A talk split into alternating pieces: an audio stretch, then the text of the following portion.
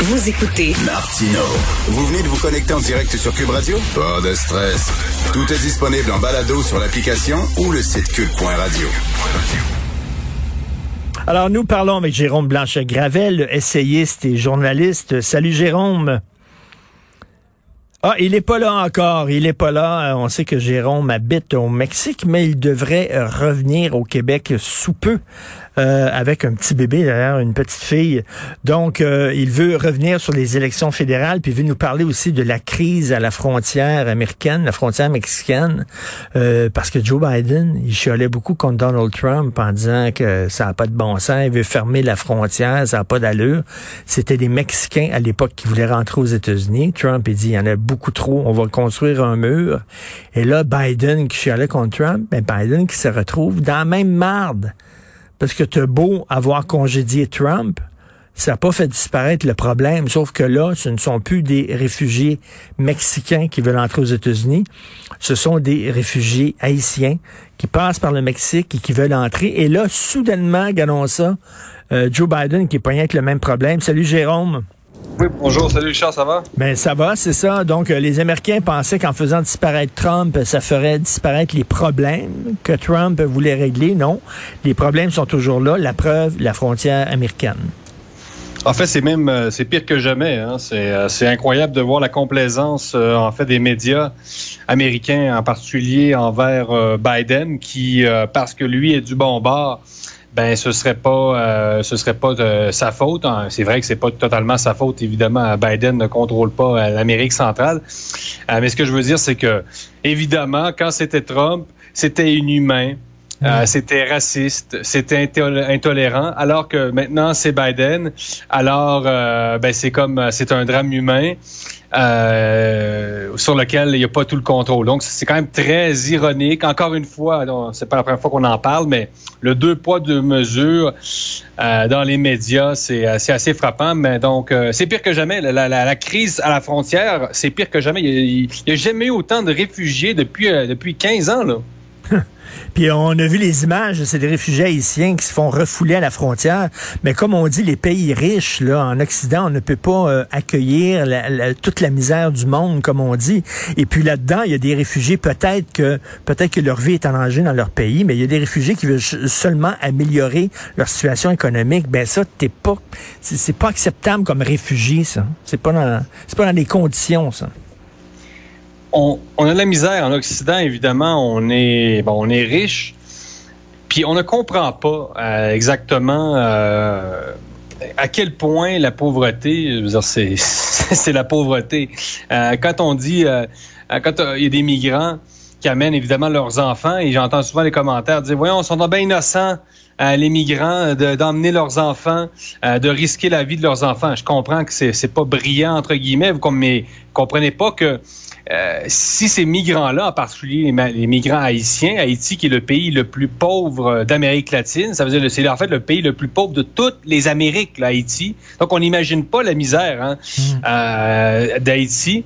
Et donc, ces parents-là qui amènent leurs enfants, vous comprenez pas que c'est souvent, c'est que c'est, c'est soit tu risques, oui, ta vie et celle de ton enfant dans le désert en passant une rivière, etc. Mais c'est quoi l'avenir de ton enfant? C'est peut-être que ta fille est peut-être promise à la prostitution souvent, c'est des trucs comme ça. je, sais bien qu'ils veulent quitter leur pays, sauf qu'il y a un processus légal, le processus d'immigration. C'est-à-dire que le fait que tu demandes dans un pays pauvre, ça ne te qualifie pas comme réfugié. On sait que les réfugiés passent devant les immigrants, là, mais pour être considéré comme un réfugié, il faut vraiment que ta vie soit en danger dans ton pays. Par exemple, que, je sais pas, euh, euh, le gouvernement en place veut tuer, veut tuer ta famille, etc. Et donc, euh, ta vie est en danger. Là, on va t'accepter comme réfugié. Mais le fait que tu veuilles améliorer ta situation économique, ça ne te qualifie pas comme réfugié. Tu peux devenir immigrant, mais il faut que tu suives le processus. Tu peux pas passer sa frontière comme ça. Non, je comprends. effectivement, c'est...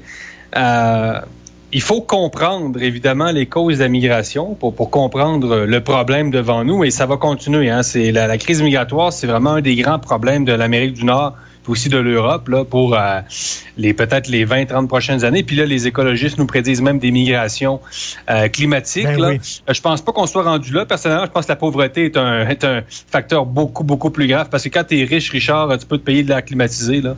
C'est, on n'est on est pas, on n'est pas rendu, je pense, aux migrations climatiques, mais on, euh, on y reviendra peut-être euh, dans euh, une autre chronique. Mais, mais tu as raison dans le sens où euh, moi, je, suis je comprends les deux côtés. Là. Je comprends le drame humain. Mais je sais bien que euh, on- un pays ne peut pas accueillir euh, toute la misère du monde, pour reprendre la, la formule classique. Et puis, euh, il y a de la, vi- de la violence aux frontières, il y en aura toujours.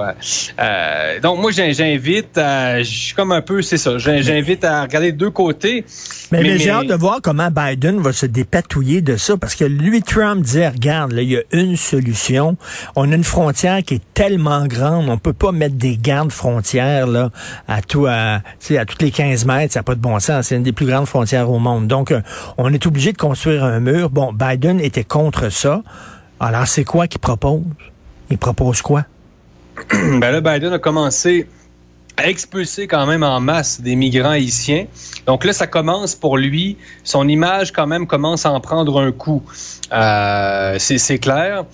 Euh, parce que là, avec les, les Haïtiens, 15 000 Haïtiens quand même qui ont réussi la semaine passée à traverser le, le Rio Grande. Euh, donc, là, il y a de la pression aussi euh, de, la, de la droite, le Biden. Il se dit, ben, c'est bien beau avoir un discours humanitaire, c'est bien beau être épargné par les médias, mais ça ne peut pas durer éternellement. Donc là, il a commencé des expulsions. Euh, écoute, euh, c'est, c'est les, les, les Haïtiens prennent l'avion, en fait, sont, sont mis sur des avions, puis là, on, on, on les expulse, ça, ça a commencé. Mais, mais, mais tu sais, il, il est confronté à la réalité. C'est bien beau d'être dans l'opposition pour avoir des idéaux. Puis c'est le fun d'avoir des idéaux. Mais là, il y a la réalité. Fait que devant la réalité, tes idéaux, des fois, ils font pas le poids. Non, et, et si on écoute, j'ai parlé avec plusieurs spécialistes là, de, la, de la migration, puis tous sont unanimes, rien n'a changé, seul le discours a changé. Pourquoi? Parce qu'effectivement, comme tu dis, il est confronté à la réalité. Donc là, on n'est plus dans l'ordre de l'idéologie. Euh, Biden a une frontière, et tant et aussi longtemps qu'il y aura des pays, eh bien, il y aura des frontières. C'est pas, pas plus compliqué que ça. Euh, Il y en a pas de solution. En fait, c'est ça le, le- le- le plus grand Mm. drame. C'est que j'ai souvent réfléchi. Euh, parce que bon, en partageant mon temps entre Québec et Mexico, ça me permet de, de voir l'Amérique du Nord dans, dans, dans son ensemble. Si tu veux, le Mexique est, est en Amérique du Nord géographiquement et tout, et ça part d'ici. Le Mexique est vraiment un pays de, de transit vers les États-Unis. Donc, c'est quoi la solution? Écoute, ce serait de développer économiquement l'Amérique centrale, de développer économiquement. Ben oui. On, on, on, on- on s'entend-tu que c'est pas simple? Ben non, c'est pas ça. Est-ce que toi, bon, t'es au Mexique, est-ce que le, le rêve américain est encore présent chez les Mexicains? Est-ce qu'il y a encore beaucoup de Mexicains qui rêvent d'aller aux États-Unis, tout en sachant qu'ils vont se ramasser à laver la vaisselle, à être exploités, euh, tu sais, ça les intéresse-tu encore? Oui, écoute, le, le- il n'y a, pas, euh, a pas une famille au Mexique qui n'a pas au moins un membre à Los Angeles, qui n'a pas au moins un membre à New York, euh, à Miami. Il y a vraiment une sorte de, de connexion entre le Mexique et les États-Unis. Il y a même des, maintenant des gens qui commencent à parler de, de Mex America. C'est des deux pays qui sont quand même relativement liés. Hein. Et en plus, il y avait la... Euh, jusqu'au, euh, je pense en 1830, là, il y a la, la frontière du Mexique en fait, était, était, était plus- beaucoup plus haute. là. La Ben Californie, l'Arizona, le Nouveau-Mexique, euh, euh, tous ces États-là, le Nevada, c'était tous des États mexicains. Donc, euh, il y a encore des, évidemment, même après la guerre américano-mexicaine, il y a des Mexicains, en fait, de, l'époque qui sont restés. là. Donc, euh, certains parlent même d'une reconquista hein, euh, des Mexicains. Enfin, c'est un sujet... euh, Mais, mais, mais écoute, puis tu reviens à Biden qui est en train d'expulser des Haïtiens. Et c'est toujours drôle, hein, les deux poids, deux mesures. Quand ce sont des républicains qui expulsent des immigrants illégaux, ils sont fascistes, mais quand ce sont des démocrates qui expulsent des immigrants immi- illégaux, ah, ils, sont, ils sont réalistes. Il y a beaucoup, beaucoup d'hypocrisie. Et ce qui est drôle aussi, c'est que c'est ça, les, Mexicains se sont souvent plaints d'être victimes de racisme euh, aux États-Unis ou durant, leur processus migratoire. On a souvent dit que Donald Trump avait une politique raciste envers les Mexicains. Mais depuis quelques années, depuis que les caravanes de centro-américains montent et montent, et depuis la crise haïtienne, depuis que le président haïtien a été assassiné le 7 juillet, euh, ben là, les, les Mexicains sont aussi accusés de racisme envers les gens du, du, des pays plus au sud qu'eux et envers les Haïtiens. Donc, on est, tout, on est toujours le raciste de quelqu'un, Richard. Donc, ça, ça me fait très marrer. Il y a beaucoup, beaucoup d'hypocrisie dans, dans cet univers euh, de la migration. Hein, c'est, euh. Et écoute, comme tu dis, les, les, solutions sont très complexes. Premièrement, améliorer leurs conditions économiques. Puis, tu sais, au Mexique, là, il, y a les, il y a les cartels de drogue, puis tout ça, il y a des problèmes de criminalité endémique qu'il va falloir régler aussi. C'est, écoute, c'est pas, c'est pas évident, là. Puis, de plus en plus, on va être pogné avec ce problème-là où il y a des pays, les gens vont, puis on les comprend, qui veulent avoir et ils veulent donner un avenir plus brillant à leurs enfants, puis ils veulent venir chez nous, c'est certain. C'est sûr, mais comme je, le répète, c'est comme on veut pas on veut pas accepter ça. Tu sais, on, on, est, dans un monde, on vit dans un monde où on aime les solutions. Hein. On pense que euh, la modernité c'est ça, c'est de dire que l'humain est capable euh, d'aménager son environnement de manière à ce que tout le monde soit content. Hein, c'est un peu hmm. ça le projet de la modernité, mais ça ne marche pas. C'est la réalité, c'est que non, il y, a dans le monde de la politique des problèmes où il n'y a pas vraiment de solution. et, par exemple, les changements climatiques, est-ce qu'il y aura une solution? On espère tous que oui, mais peut-être qu'il n'y en aura pas une. Euh, je veux dire, il n'y aura pas de solution miracle. Et l'immigration, c'est pareil. Donc, quand je dis mais il va, il va continuer à avoir des gens, ils vont continuer à affluer parce que c'est des pays des pays de misère. Donc, ben oui, c'est ça. Euh, Puis même à Haïti, il y a des gens qui disent, coudon, est-ce qu'on va, on va devoir mettre ce pays-là sous tutelle? C'est-à-dire que, ça fait des années qu'ils sont pas capables de, de s'en sortir. À un moment donné, s'ils sont pas capables par eux-mêmes, là, on va, on va aller, on va les mettre sous tutelle, puis on va les aider à s'en sortir. C'est une, solution drastique, je sais bien, là, mais... Ben oui. C'est pas évident. Et écoute, euh, je, veux euh, te, parler aussi, là, parce que je parlais à, une journaliste française euh, qui me disait que l'étoile Justin Trudeau avait, avait beaucoup pâli en France.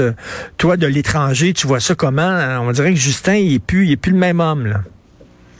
Ben c'est surtout, oui, je pense qu'il y a une grande part de vrai là-dedans. Parce que bon, c'est ça, il y, a, toujours un phénomène d'épuisement du, du, pouvoir. Là.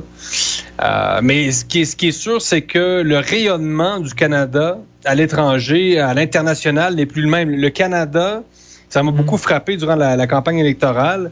C'est un, un, pays qui s'intéresse maintenant qu'à lui-même. Le, Canada était beaucoup plus tourné vers le monde euh, avant, dans les années, je sais pas, euh, 70, 80, 90, juste peut-être mm-hmm. jusqu'à temps de l'arrivée de Stéphane Harper. Et le leadership du Canada sur la scène internationale, ce n'est vraiment plus ce que c'était. Et pourtant, pourtant, Justin Trudeau avait dit we're back. Hein? On est de retour sur la scène internationale et on le ben, voit absolument pas. Là. On N'importe quoi. C'est ça, on n'est plus là du tout. Là. Merci beaucoup, Jérôme Blanchet-Gravel. Merci. Bonne semaine. Bonne fin de semaine. Salut, Salut. bye.